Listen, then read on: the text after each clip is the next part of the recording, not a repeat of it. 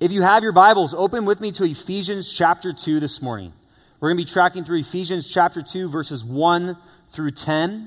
Um, I have the privilege of being able to spend Mother's Day weekend with my family after this, and I have uh, my lovely wife, Janae, who is just here for first service. We have two crazy boys. I have a three year old named Judah and a year and a half year old named Levi. We have one on the way coming in September, a third boy.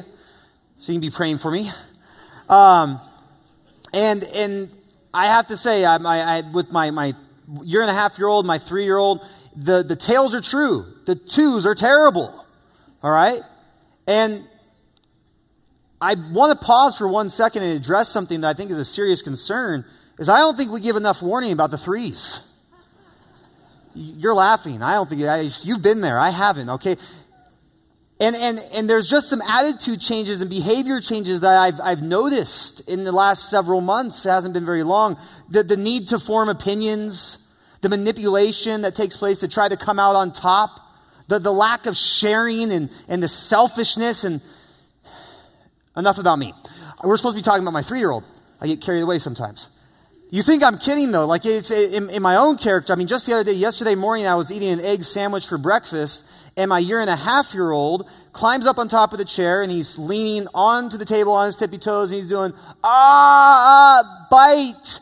And my loving, gracious wife, the mother of my children and protector of the family, no, uh, yells from the kitchen, Are you sharing with your son? Did you give him a. I'm like, No, that's my food, right? Selfishness. In all seriousness, as a father, I've learned more invaluable life lessons than I could possibly imagine for my kids. And specifically in the area of grace. For starters, um, when my wife and I first got married, for about three and a half years, we didn't think we were able to have kids. And then the Lord graciously blessed our family. Amen. Um, and now we have a, a third on the way. Um, some some of you guys know what it's like to be there as parents where your kids get into trouble and the disciplinary side of you comes out to correct and, and to spur them on towards love and good works. Well, my oldest was much like me as a kid, and my mother, I'm sure, will remind me today when she sees him. And he gets himself into trouble occasionally. So I have to discipline him. I either spank him or put him on timeout. For some reason, he doesn't like the timeout factor. Put him on the couch. And he's getting the concept of what it means to be sorry, to be broken, to feel um, guilt, and, and, and just for, for you know, doing something wrong. And so usually it goes something like this. There's tears in his eyes. I'm sorry. He, I mean, he's really cute too. It makes it even worse. Curly head, crocodile tears. The kid's going to grow up to be an actor. Look for him when you, five, ten years from now. And, uh, and then you go, you continue, I'm very sorry, daddy. It's like, oh my gosh, right? Tugging on the heartstrings. But as a father, as a parent, a loving parent, do you think I long for my kid, my son, to stay in that place on the couch and for him to think that I'm mad at him all day long? No. No. As a father, as a parent, I, I desire that my kids know justice so that they might know forgiveness. But I also long for my, my boys to know grace, for my son to know grace, because my love for him far exceeds anything else I have for him because he's my son. If you're taking notes this morning, we're going to be looking at Ephesians chapter 2, verses 1 through 10. I've titled this message, Grace That Moves Us Forward grace that moves us forward. And this is the concept I'd like to center it around. It's the idea of you are my son, you are my child. I'm not going to let you stay where you are because I love you. In Ephesians chapter 1, we're told about this incredible work of salvation. It sets the stage for chapter 2. I'm going to read just a few verses till we get the context of where we're headed into chapter 2. Beginning in verse 3 of Ephesians chapter 1, it says this Blessed be the God and Father of our Lord Jesus Christ, who has blessed us with every spiritual blessing in the heavenly places in Christ. Just as he chose us in him before the foundation of the world, that we should be holy and without blame before him in love, having predestined us to adoption as sons by Jesus Christ to himself, according to the good pleasure of his will, to the praise of the glory of his grace, by which he made us accepted in the beloved. As we go into chapter 2, Paul pauses to do something very, very necessary. He pauses to remind us of this incredible work of grace. I'd like to touch on three attributes of grace in Ephesians chapter 2 verses 1 through 10. The first attribute we're going to see is this is grace moves us unto life. Seen in verses 1 through 5. Grace moves us unto life. The second attribute we're going to see is grace moves us forward into relationship. And the third is this God's grace moves us forward in our perspectives. And I would have you see this this morning just as if I was communicating to my son on the couch, not willing that he should remain where he is, so likewise, I would desire for us to see that God's grace is that which moves us forward and does not let us stay in the past. Because he is a loving father, he would say to you, You're my son, you're my child. I'm not going to let you stay where you are because I love you. My child, be moved forward by my great love for you. I pray that you would be encouraged as you're reminded of God's grace this morning, as you are reminded of his grace. Beginning in verse 1 of Ephesians chapter 2, God's grace brings us life. It says this, and you he made alive who were dead in trespasses and sins, in which you once walked according to the course of this world according to the prince of the power of the air, the spirit who now works in the sons of disobedience, among whom we all once conducted ourselves in the lust of our flesh, fulfilling the desires of the flesh and of the mind, and were by nature children of wrath, just as others. As many of you know, over the last several weeks, we've been tracking through the book of 2 Samuel on the weekends. We've been really hitting this topic of sexual integrity as seen in the life of David and Bathsheba. And there's areas in our lives where God is moving us forward as a church body and a church family. There's things that He's been drawing out and, and the dark areas of our lives. He's been shining light into them. And He's desiring that we would move forward because we are in Christ, because we are alive in Christ. Now, verses 1 through 3 depict what it looks like for a person who is without Christ. They are dead in their trespasses and sins, trapped in such things as sexual sin, secret sin, blatant rebellion. You name it, dead in their tracks, no breath, no hope, trapped to serve a satanic master, like a bear caught in a snare waiting to be put out of its misery. Thus, putting them in a position where God stands against them. Why? God stands against such people who have not yet been made alive because a loving, living God cannot have a relationship with that which is dead. But praise God, verse 1 opens up in the past tense. Amen. And you he made alive who were dead, who were dead in trespasses and sins. God's heart is that we would move forward, that we would know the life of grace, the grace giving life of Jesus Christ. How do I know that? Look at verse 4.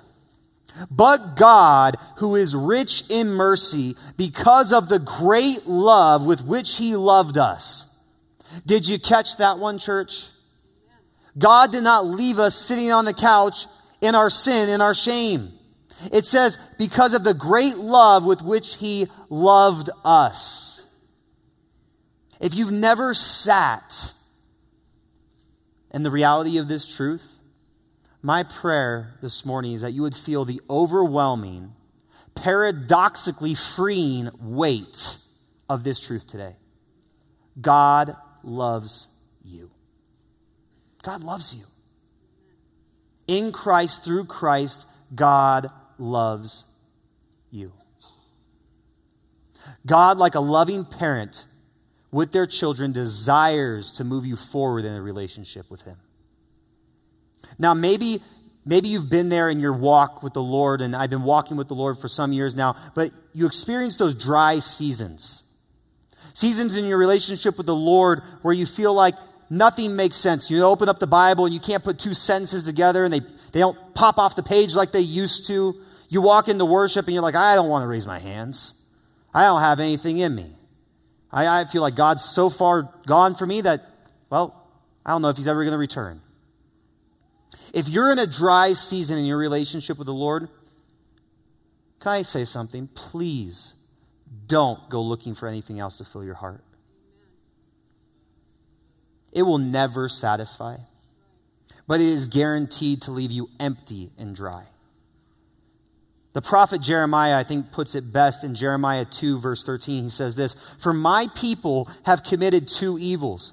They have forsaken me, the fountain of living waters, and hewn out cisterns for themselves, broken cisterns that can hold no water.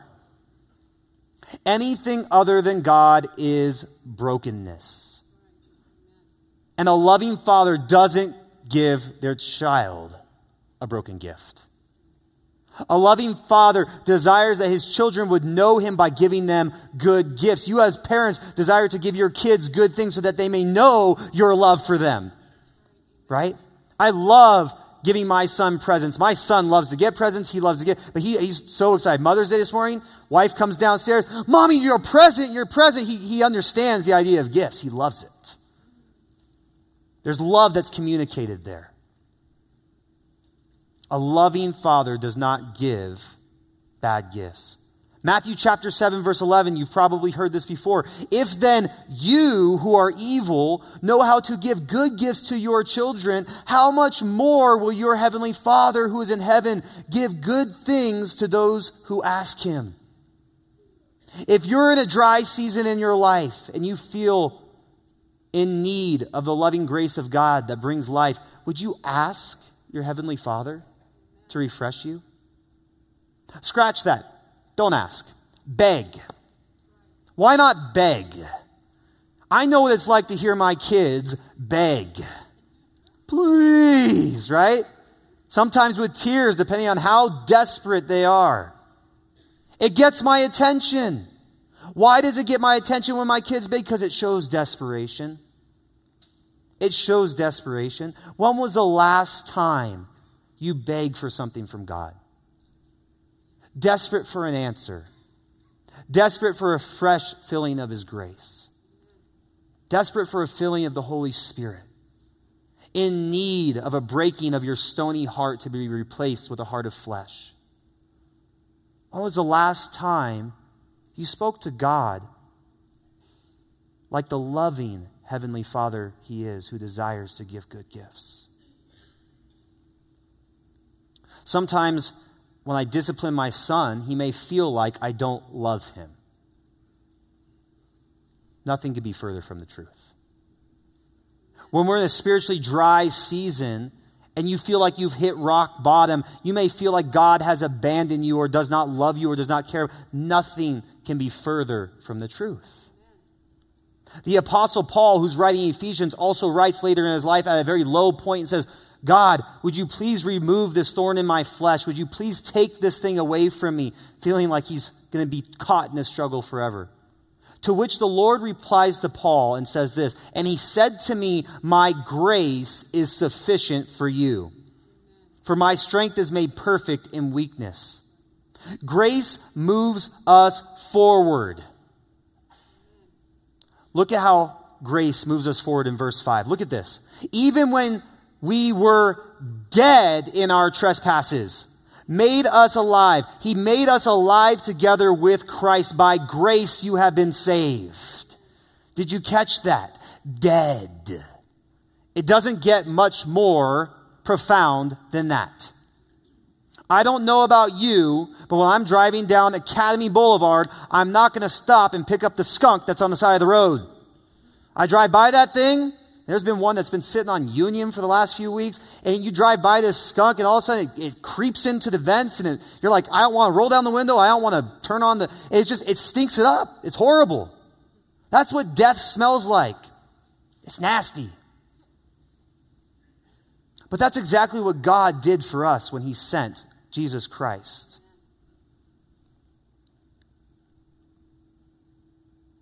In love, He sent Christ to die in my place, in our place, so that we might experience the greatness of His loving grace. So that we might experience life giving grace, to take that which is dead and to bring it back to life. He, he made us alive together with Christ. By grace, you have been saved. When a person experiences the grace of God, they cannot help but be changed by it. Amen? In the same manner, it cannot and should not go unnoticed by the world. Grace has been given a great acronym. You've maybe heard it before.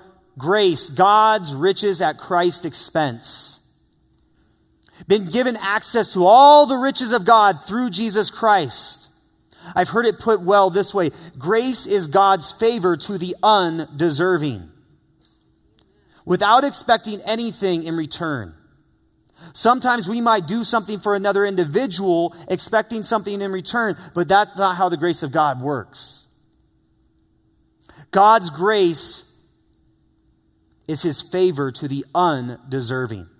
Let me give you a few real life examples of grace. God's favor to the undeserving. Check this out. A rich man, an idol worshiper, hears God speak to him while living in Ur of the Chaldees. He chooses to turn his back on idolatry and to follow the voice of God. And as he turns his back and chooses to follow God and move forward in God's call of grace, he turns into a great man of faith. In fact, he becomes the father of the Hebrew nation, Abraham. That's grace. From idolater to God worshiper. A wealthy yet crooked tax collector a financial wizard sitting on a tree in Jerusalem. Jesus walks by and says, Zacchaeus, come down from there. I want to go to your house today. And as he's sitting and eating and dining with Zacchaeus, it says that Jesus spoke these words Today, salvation has come to this house because he also is a son of Abraham. For the Son of Man has come to seek and save that which is lost. That's grace a woman caught in the very act of adultery is cast at the feet of Jesus. The Pharisees say, Now Moses in the law commanded us that we, such a one should be stoned, but what do you say? And in the character of our loving Lord, he gets down, doesn't answer, begins to write in the dust. And it says, From oldest to youngest, all the accusers began to peel off one by one.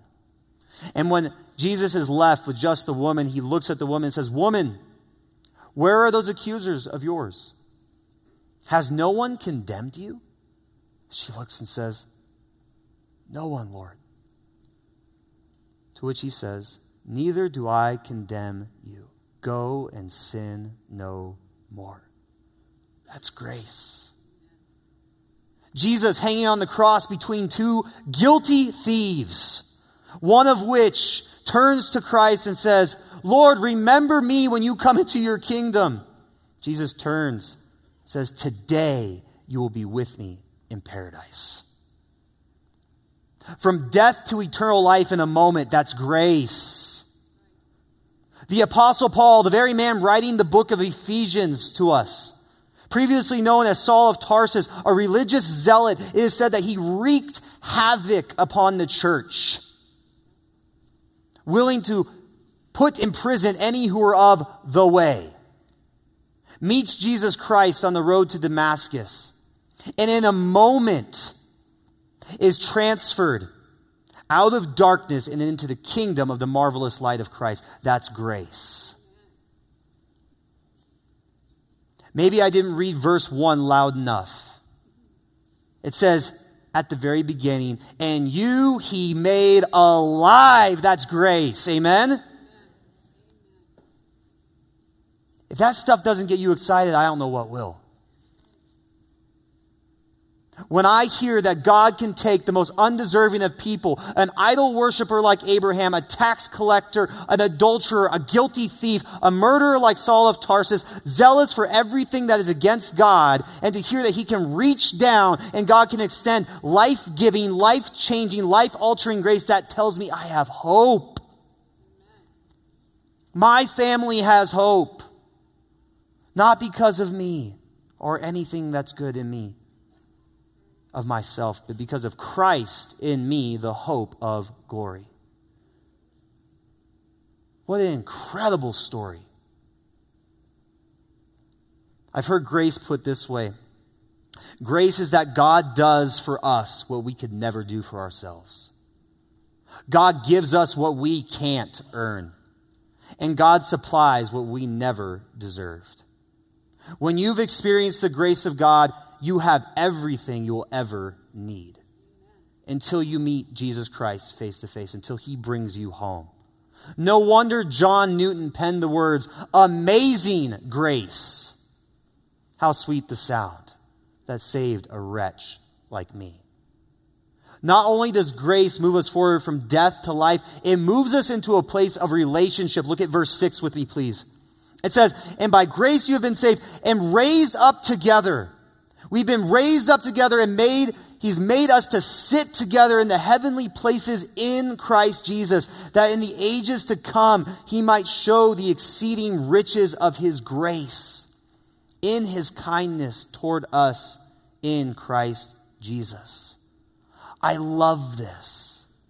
God's grace moves us from the couch of our brokenness and it raises us into the loving arms of Christ. There are some of us who just need to understand that aspect of God's grace today. The loving embrace of a heavenly father. When my son is broken over his sin and he's sitting on the couch, I don't just leave him there. As soon as I realize there's brokenness, I go over, I extend forgiveness, and then I extend grace. I pick him up into my arms. I wrap my arms around him. I wipe away his tears. I look him in the eyes and I reassure him of my love for him. That my love for him is just as vibrant and passionate and real as the day he was born, as the day he became my son. And then from there, I make sure that he gets it. We do our little Eskimo kiss thing where you do the like little nose. He loves that. That's our little thing. And then I go from there. I'm like, all right, Eskimo kiss. I'm like, let's go play. And we jump off the couch and then we go play. God's grace moves us forward. There are some who choose to continue to sit in the weight of that guilt and condemnation for which God has already forgiven. The Christian life should not be gloomy or burdensome. It should be the most fun, exciting, life giving thing in the world. We've been loved and set free. We've been made alive in Christ. I was lost, but now I'm found. I once was blind, but now I see. Sometimes we need to let grace, the grace of God, restore a relational embrace between Him and us as our Father, to move us forward and joy. The things that God may be dealing with you on, and again, we've been tracking through things over the last several weeks, are not for the purpose that you might know wrath or anger.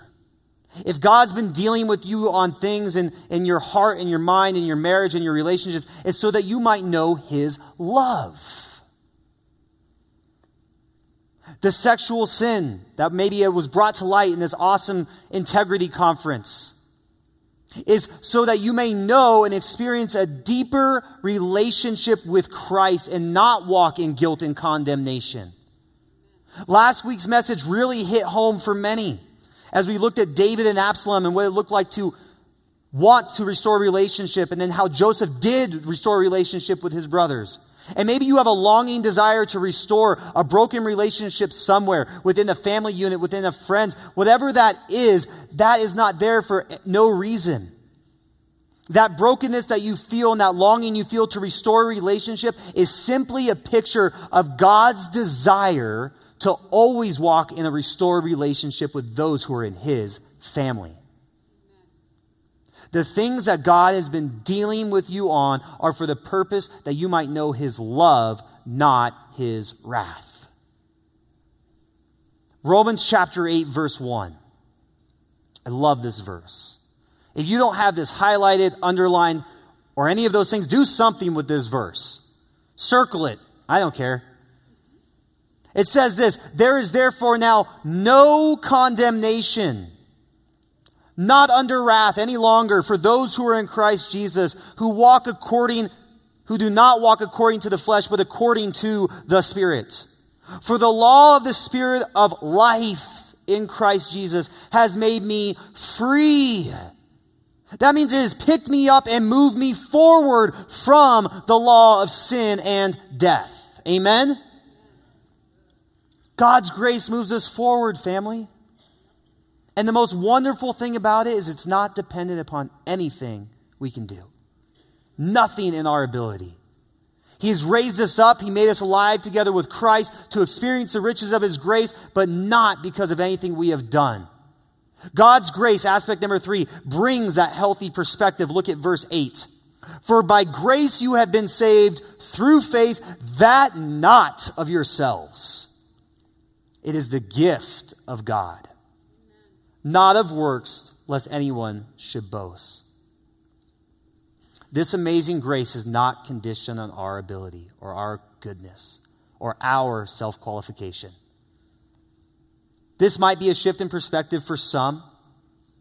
Because sometimes we, we play the child card where as children we think, well, in order to make mom and dad love me again, I better be good. I better do this. I better try. I try to earn back that parental love for some reason. Or sometimes we, we do that with God. Like we can earn his favor back.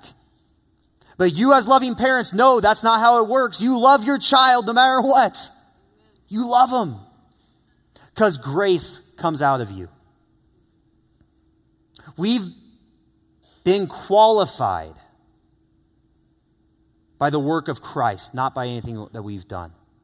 Listen to Isaiah 53. Surely he has borne our griefs and carried our sorrows. Yet we esteemed him stricken, smitten by God, and afflicted. As parents, we would do anything to keep our kids from feeling pain and suffering. Can you see the heart of a father here? Speaking of Christ on the cross. Continuing on, it says, But he was wounded for our transgressions. He was bruised for our iniquities. The chastisement of our peace was upon him, and by his stripes we are healed. Colossians chapter 1 verses 12 and 13 says, giving thanks to the Father who has qualified us. God qualified us to be partakers of the inheritance of the saints in the light. He has delivered us from the power of darkness and conveyed us into the kingdom of the Son of His love. Amazing. Bear with me one moment. I want to paint another picture of grace. Would you close your eyes for a second? and walk through this with me.